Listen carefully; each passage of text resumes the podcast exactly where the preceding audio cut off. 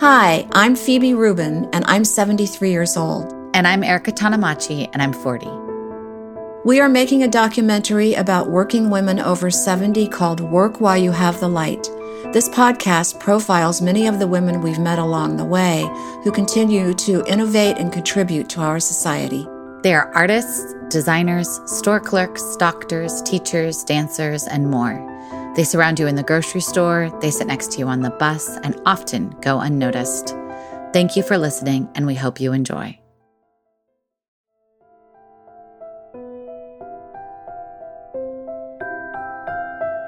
Today, we get the pleasure to interview Barbara Lavine.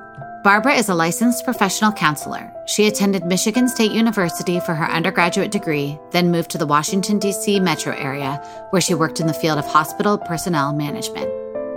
While raising her sons, she completed her graduate work in counseling at George Washington University and worked part time doing executive search.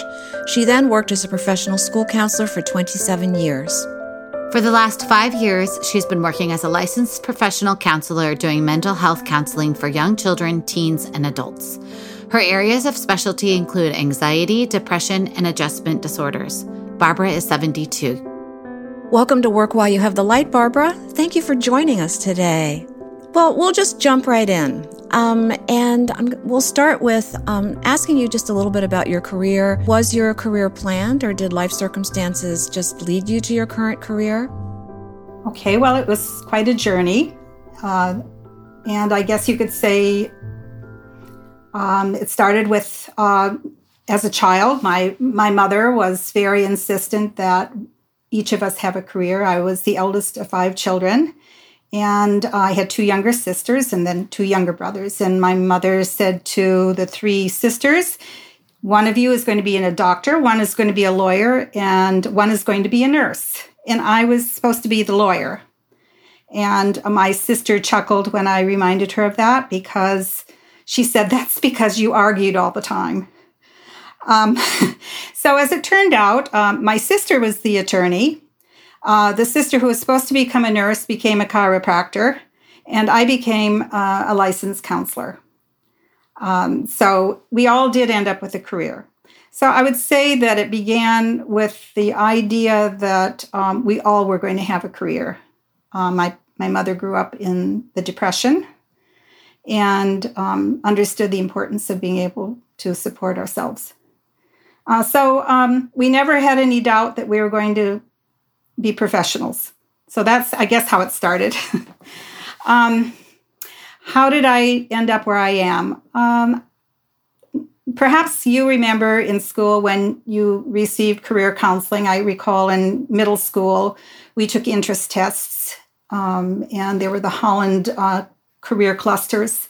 And the career cluster that I came up highest in was um, human services or social services. So I always knew that the careers I would seek would be in that cluster, but that's where my interest lay. So um, I went to undergraduate school. I did for a while major in social work, um, decided not to pursue that. Um, fast forward to after I graduated, I didn't have enough, or I didn't want to incur more debt and go directly to graduate school. So I started working. And I um, found work in hospital personnel management. So I worked in that field for about 10 years and ended up as a personnel director in a small hospital in Arlington, Virginia. Um, at the same time, I knew that I wanted to continue in graduate work, so I started my master's degree in counseling as I mentioned before, while I was working on my master's degree, I got married, had children, and I did other part time work. I was um, working with executive search from home and um, did other part time jobs. Um, and then um, once my children were uh, mm, in preschool and elementary school, I decided to look for full time employment. And by that time, I had my master's degree in counseling. Um, I, I really just uh, did cold calls. I did informational calls. I would just call, I thought I wanted to be a school counselor maybe, so I just called schools and asked to speak with counselors. And I was very fortunate uh, in that I spoke with a high school counselor, a young man, who told me there was going to be a big hiring of elementary school counselors in our county. And so I kind of got in the ground floor of that, and that launched my career for the next 27 years. Wow. So uh, that's how I, I got into elementary counseling. Toward the end of that career, and I knew that it was coming to a close, um, I thought I needed to prepare for the next stage of my life. So um, I'd heard about um, licensed counseling, and I then did more research and found out what I needed to do. I needed to go back to graduate school, take more coursework. I had to prepare for a licensure examination, which was a big deal at that stage in my life. Um, and I did that. So um, I went to school at night, taking graduate courses while I was still working as a school counselor. And um, I took the examination um, and passed it. And that was about oh, six years ago. And, and I was then became a licensed counselor. Um, so since I retired, I worked with a small group practice uh, doing individual therapy and uh, some marital counseling, some family counseling. Uh, in any case, uh, that's what I've been doing for the last five years. I don't see um, at this point any end date. Uh, I find it fulfilling. I I think it's helpful to to my clients, and um, I intend to continue. Thank you for sharing all of that. Uh, what a career! I think um, you know, especially when I was reading your biography and I was looking at you were raising your children, worked part time, and went to school to get an advanced degree as well. At that time, your first advanced degree, I guess. Right. So, can you talk about that experience? Because, you know, we can say it like, oh, yeah, you were just doing all this, but living it, we all know, and most people who are listening to this, what that actually would entail. And it's a lot of work. And I guess what I just we were curious sort of what motivated you to get that advanced degree and at that time of raising children. A few things. Um, I would say I, I knew that I needed to go back to work full time. We live in the Washington, D.C. area, and like the area you live in, it's um, a very, um, it's not an inexpensive area to live in. So I knew that um, I needed to have a career, and I wanted to have a career that would be fulfilling. And so I needed the credentials. Um, I explored all of the graduate schools in the area.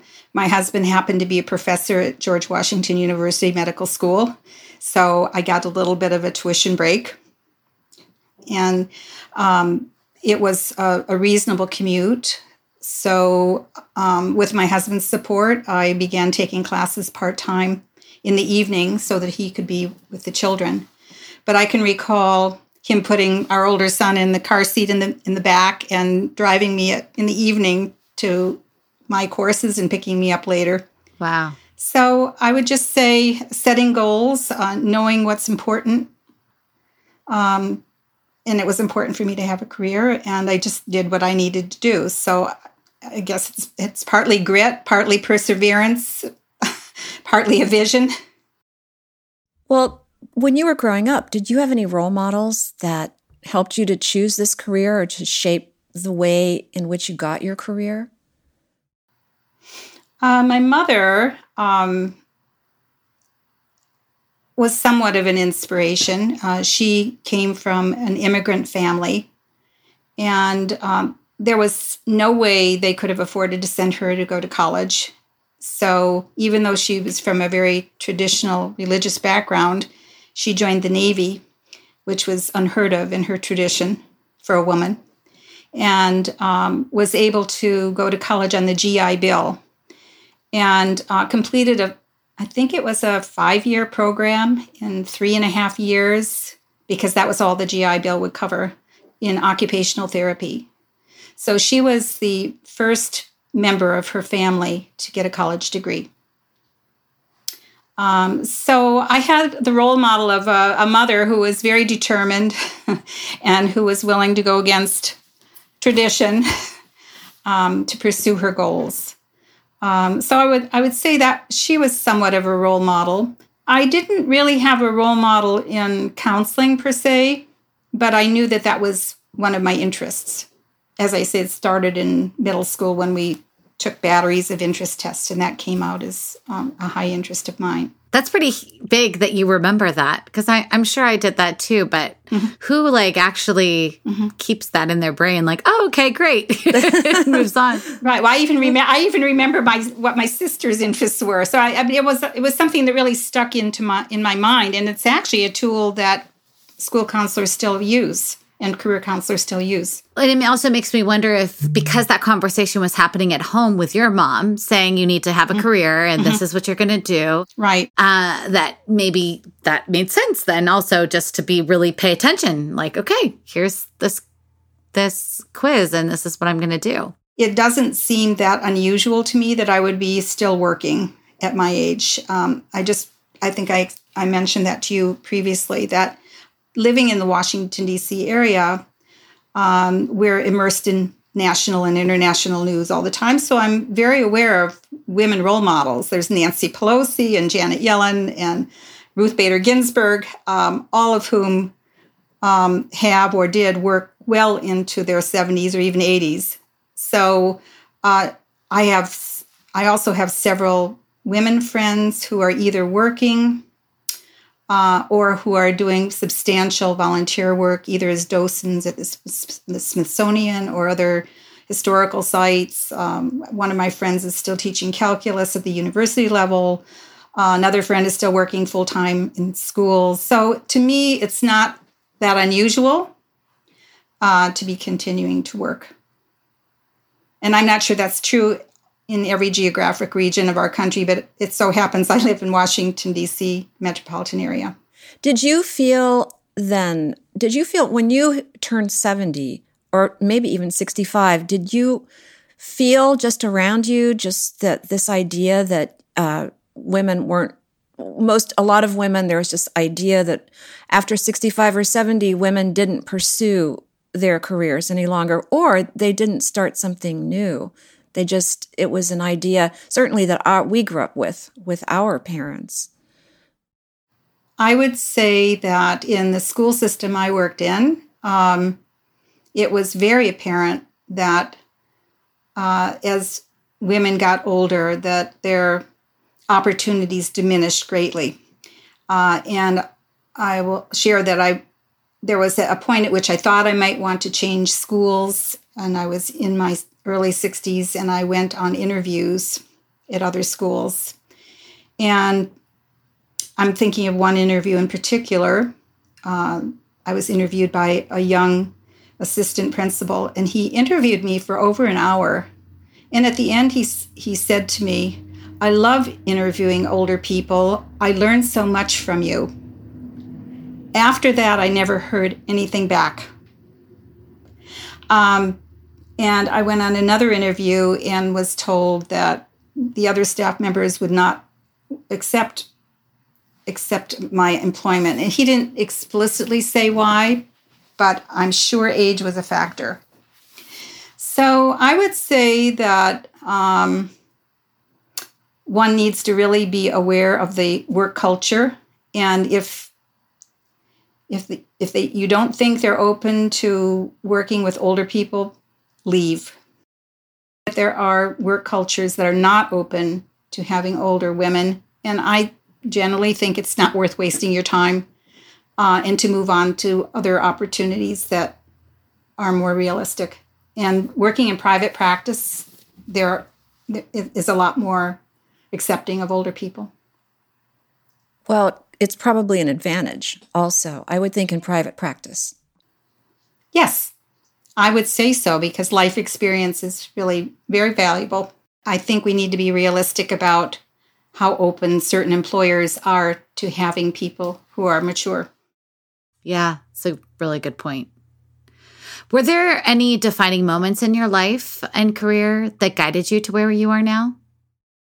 I think I was just very fortunate in who I met and what opportunities presented themselves. As I mentioned, when I was employed in at, in the initially as a school counselor. They, there just happened to be a big hiring at that time. Had I been looking a few years earlier, I probably wouldn't have been able to get into the system. So I just think really uh, networking is very important. Joining professional organizations that are related to one's interests is very important. Uh, getting to know other people in the field, and you know, just putting yourself out there is really important, and being available when opportunities arise. So I, I was just lucky, I think. Hmm. And also, I was assertive. Right. and persistent. And persistent, right? Well, Barbara, can would you talk a little bit about the value of work for women uh, regarding self-esteem and uh, how your career has affected your self-esteem? Well, I think um, going along with the existentialist philosophy that uh, people need to find meaning in their life, and I don't think it just happens. I think it, it's something very often you have to um, seek. And um, I find what, the work I'm doing rewarding. I think I'm helping other people and I find it interesting. So I would say it, it has just given me some meaning to my life, in addition to my family, of course, and my friends. Why are you choosing to work after 70? And has your approach to work changed? I will turn that around and say, why not? Um, I'm healthy, thank God. And, and I do work at that, by the way. I exercise and I try to eat a healthy diet and try to stay mentally healthy myself. So I'm healthy. Um, it's nice to have a little extra income. I find it rewarding. I can still do the work. So why not? And there was no one moment at age 70 because I've been doing this for five years. Well, why not? That's a great answer. We've we've talked about this before, this idea that what you said previously is that it's not a novelty to be an older woman who is vital and interesting and curious and alive. And yet in the culture, uh, there's this idea that people are still surprised like, oh, you're over 70 and you're still working, or you're over 70 and you started something new. Uh, that surprises me that that still holds in a lot, a lot, many parts of this, of our culture and this country. Can you address that? I don't think we have to look far in our culture, if you look in mass media, to know that there are huge divides on how people view life and all sorts of issues in our in our country. And I, I guess I would only say that I'm fortunate to live in a geographic region where the educational level is very high. I haven't been confronted too much with um, some of the other attitudes, but I appreciate the fact that that is really not true in a lot of places in our country. Right, right. Or the world. A lot of places in our country and in the world, I, I guess, would look at us and think that we had an expiration date and that we've sort of hit it. Uh, uh, I think that it requires, in a lot of places, a little strength and courage, though, to be over 70 and just keep going. Mm-hmm. Well, I would say that's true. And I, I guess one word for that is grit. Um, or just really not caring that much about what other people think. What advice would you give to a woman approaching 50 who thinks that she may be getting too old to continue in her career or too old to start something new? Um, I would say don't believe it. um, I would explore what kinds of careers are available in her geographic region, in her areas of interest. Uh, if she needs advanced training, to explore what educational opportunities there are, find out what credentials she needs, start, as I mentioned before, networking, join professional organizations in the areas of her interest, attend seminars, um, take classes, um, do some informational interviews, call people if she thinks she's interested in a career, call a person and see if you can make an appointment to talk with them, see how they got into the field. And how do you advise a woman to stay true to herself throughout her career and life and to be her most trusted authority? Hmm. That's a tough question. I, I, guess I would just say um, you need to stay true to your interests and uh, your values and um, not let negative people get you down. Take good care of yourself. I guess those would be the key things and be persistent and be willing to be flexible. If you run into a, a dead end, if you pursued something and it looks like it's not going to work, try something else until you find something that's that's um, rewarding. Women who have the best mental health are those who have a group of women friends through life. I love that. Yes. Yes. Is that that is that like a study that's been done or there have that- been yes, but I and also from my personal experience that uh, having a support group of women is vitally important in life, whether it's dealing with parenthood or relationships or work or whatever life transitions. It's a tremendous cushion and a tremendous support. I would say also almost everyone we've interviewed probably everyone we've interviewed have talked about their girlfriends in one way or the other and the vital importance of that they are in their lives. Right. Yeah, there's definitely something there uh, about women and community that I just don't think men have or as much of. I mean, I don't I think actually they probably should. There probably should be more men friend groups, but I just I have so many female friends that talk about their husbands not having not having friends really. Right. Now they may not have had to as much as women either because they were accepted in the the world of work more readily. Mm. In some ways, not in some ways. Interesting. Can you elaborate a little bit more about what you're saying? I'm curious. Um, well, we're we're focusing today on careers, so I would mm-hmm. say that traditionally anyway men started their career and they didn't take 10 years off to have children. They continued. Right. they were accepted in the world of work. Um, and so they may not have needed the support of a group of men outside of work as much as women. Interesting. I also think that women are more willing to show up personally uh, than men are. I think that when men are together the depth of conversation and kind of the the heart just doesn't seem to be there as much as it is for women. I mm. think that's and I think that's really necessary to keep going. I've spoken to so many women who have gone through very difficult times and said, I don't know if I could have made it without my girlfriends. Mm. So that is that is crucially important. And I, I would second that. I my my husband does have male friends. He belongs to a book club and a other group, but it, it always amazes me that they don't talk about personal things. Yeah. Yeah. They really don't. I some of his friends' families have gone through major changes and he doesn't find out about them when he talks with his male friends. I have to find out from the women. So they talk about different things for sure. Yeah, that's it, it's interesting though, like that women community helps get us through and support us through life mm-hmm. because that's it's just that important. It is very important. So I would yes. say that's that's key to um, re-entering the uh, career force, workforce.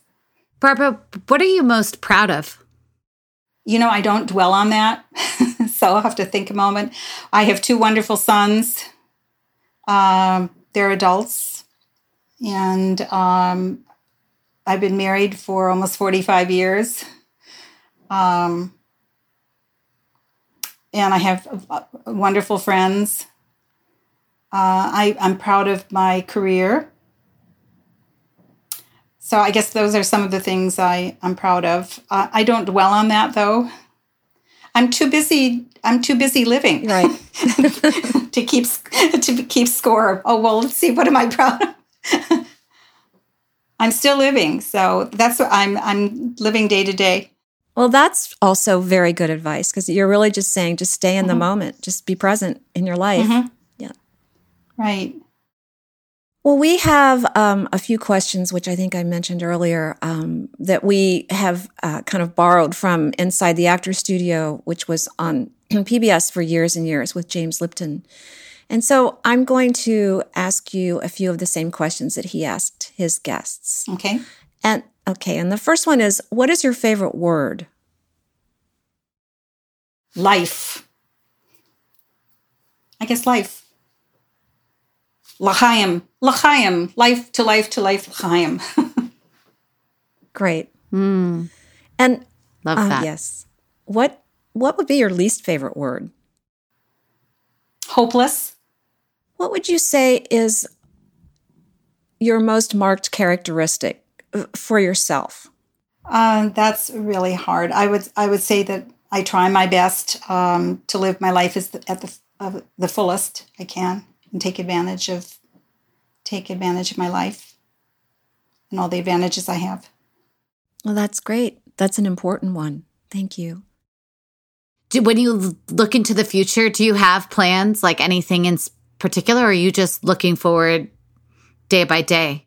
You know i'm always thinking ahead and that is something i would i would suggest to women uh, even if you find something you like doing um, be thinking about the next stage because no stages last forever. So i'm already thinking about what i might do when i'm done doing this career. I'm just thinking that at some point i will stop working and i think it's really important for each of us to know that moment uh, when we should leave and leave with dignity because there there will be a time when either I will not be able to continue doing what I'm doing or I will not be able to and so I hope that I'll know when that point is.